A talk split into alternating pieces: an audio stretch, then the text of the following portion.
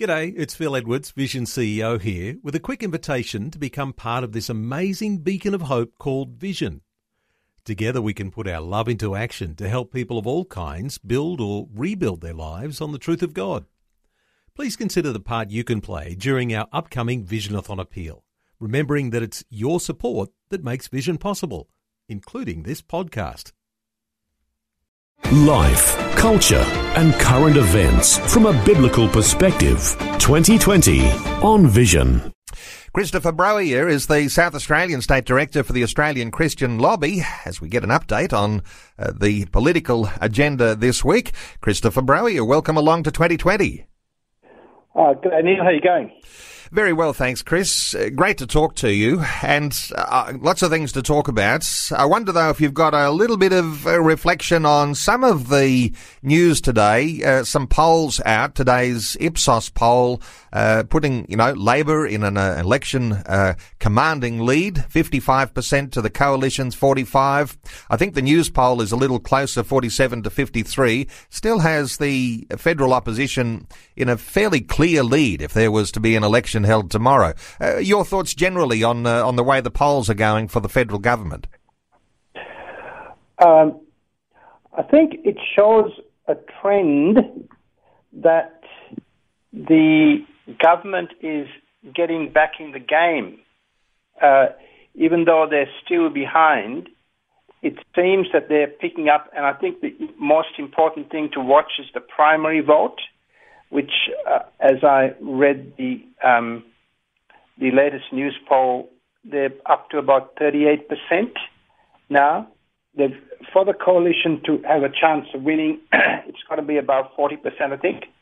But I think the government is backing the game because I think the Prime Minister is a very clever and able politician.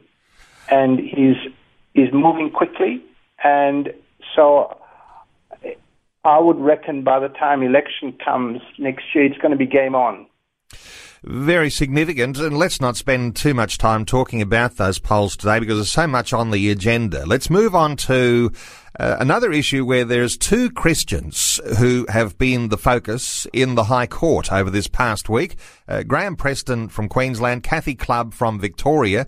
Uh, that hearing is continuing. It's uh, it's not all wrapped up yet, is it, uh, Christopher?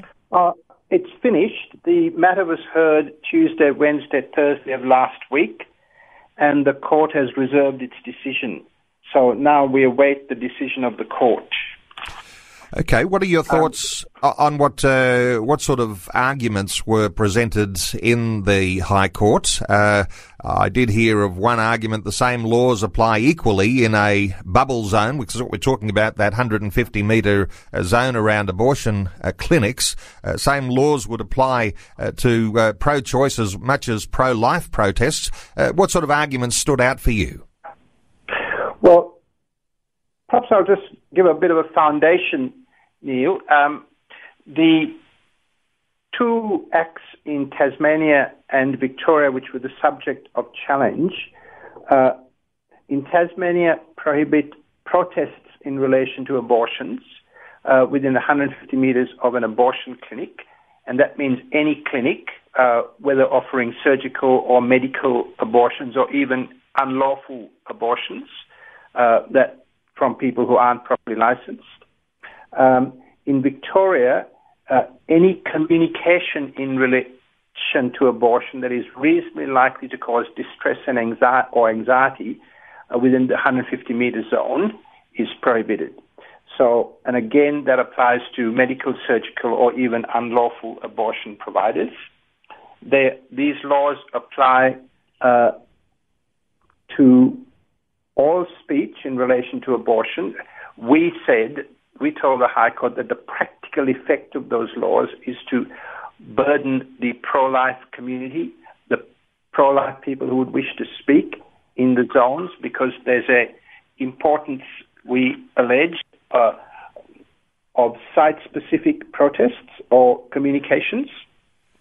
Um, we, is there, Neil? Yes, I'm here. Yep. Yeah, sorry. Um, so that was the first thing. The laws apply also at all times, whether it's in the middle of the night or uh, at six o'clock in the morning, and they apply to certainly in Tasmania to all manner of protests. Um, so we said that the burden imposed by these laws was intense. The argument is that under our constitution, the Constitution mandates both representative and responsible democracy. Representative democracy means we choose our parliamentarians. Responsible democracy means that they are responsible to Parliament and hence to us. Therefore, the High Court said that built into that constitutional mandate is an implication that we have to be free to talk to our politicians and to ourselves about political matters.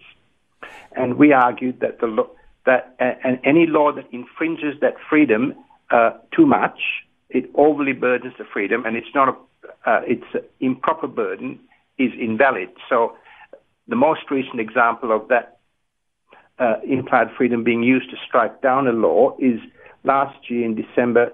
Um, the High Court struck down the Tasmanian anti-logging protest laws. Uh, Dr. Bob Brown brought a case there was laws prohibiting protests in, in, in forestry areas, and the High Court said that those laws improperly burden the freedom and struck them down.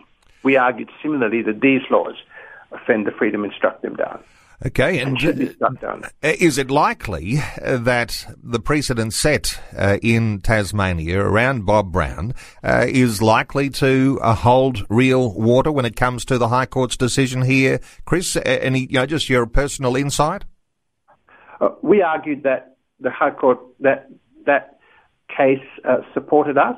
Uh, the attorneys general for the Commonwealth, Victoria, Tasmania, New South Wales, Western Australia, Queensland, South Australia, and the Northern Territory, the whole country was were opposed to us, and they argued to the contrary. Um, and now it's up to the High Court to make the decision. But um, it was a very important case. Um, the first time case of this sort from the pro-life side has got to the High Court, and we were opposed by the whole country, basically. Uh, one. uh, uh one of the defence arguments uh, had been about this issue of the freedom of political communication, and uh, you referred to that when talking about uh, Kathy Clubb. Uh, what's what is so significant about this idea of political communication, and uh, any reflection on on uh, how the High Court might have uh, heard uh, that defence argument and what that might, what sort of water that might hold in the outcome?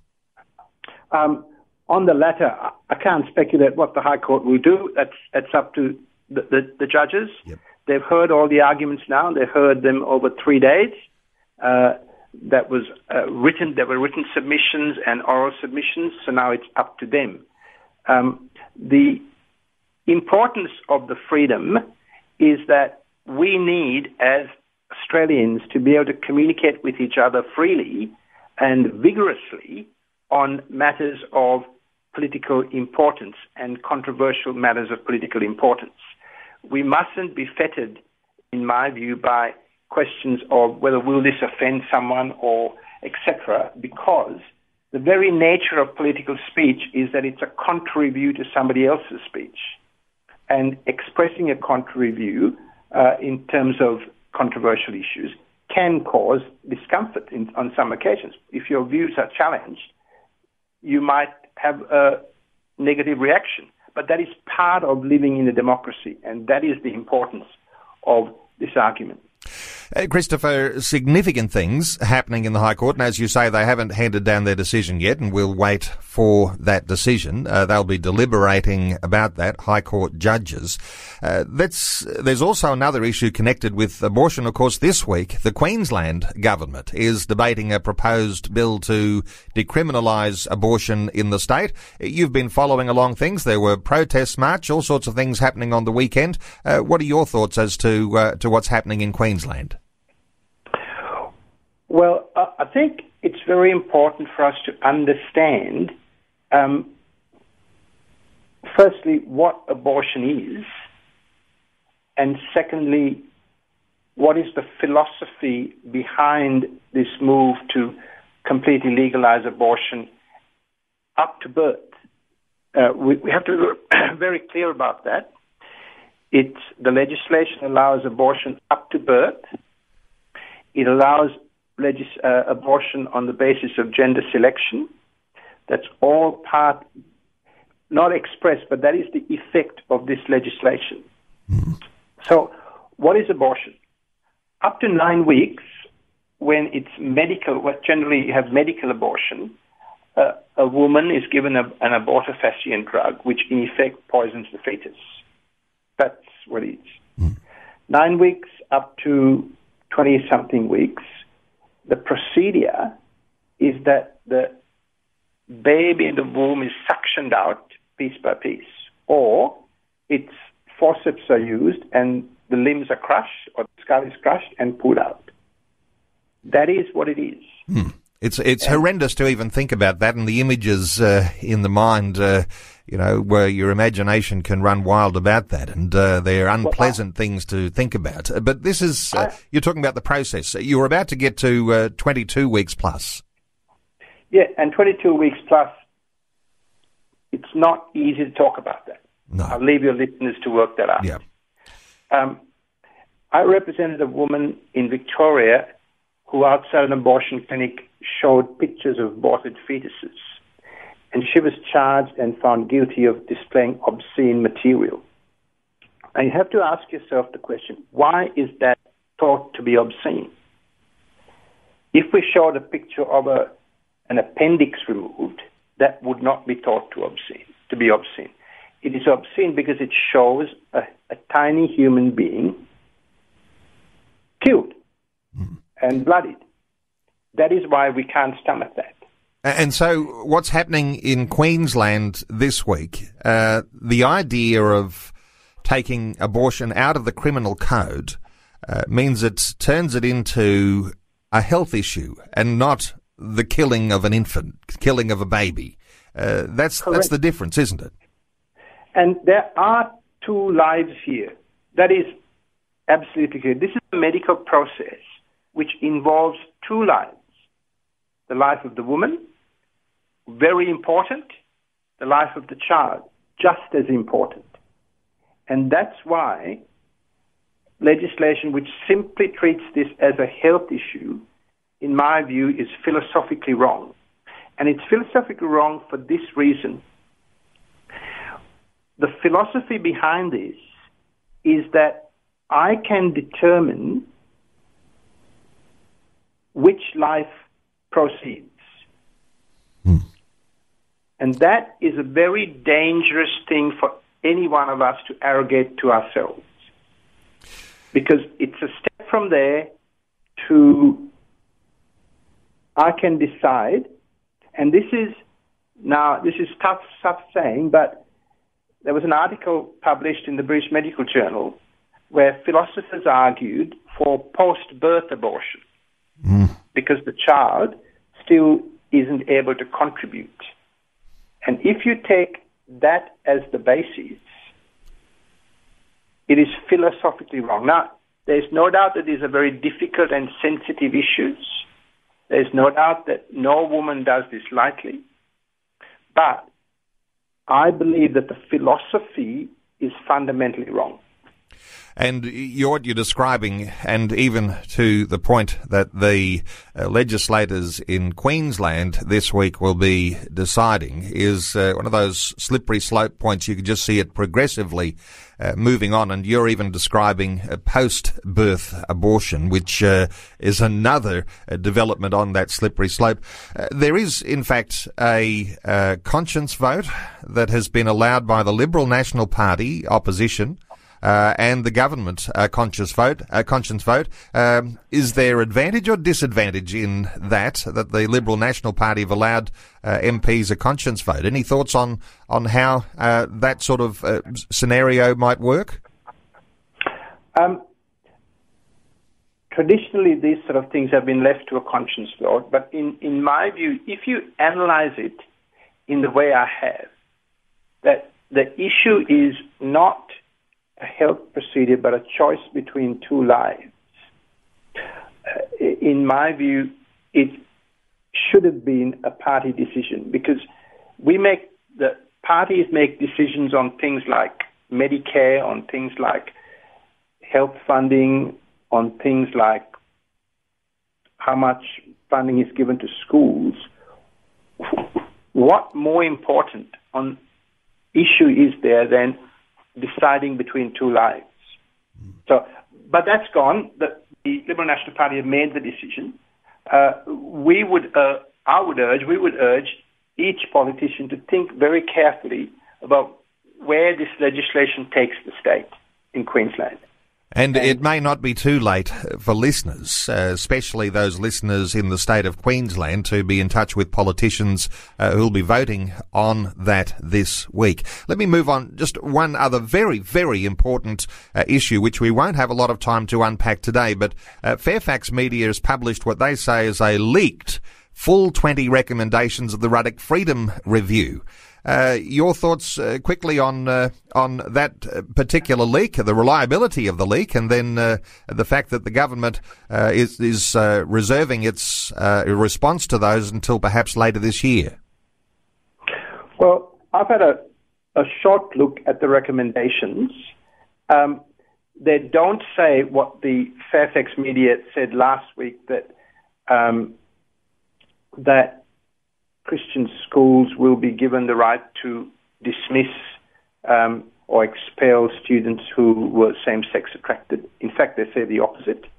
Um, they are at a fairly high level of, uh, of um, policy. Uh, uh, they don't get into too uh, much prescriptive um, statements. Uh, for example, they, they encourage um, legislators, Commonwealth and state, to look at bringing in the Siracusa principles, which uh, is, is, a way of considering the uh, uh international uh, um, freedoms under the uh, International Covenant on Civil and Political Rights.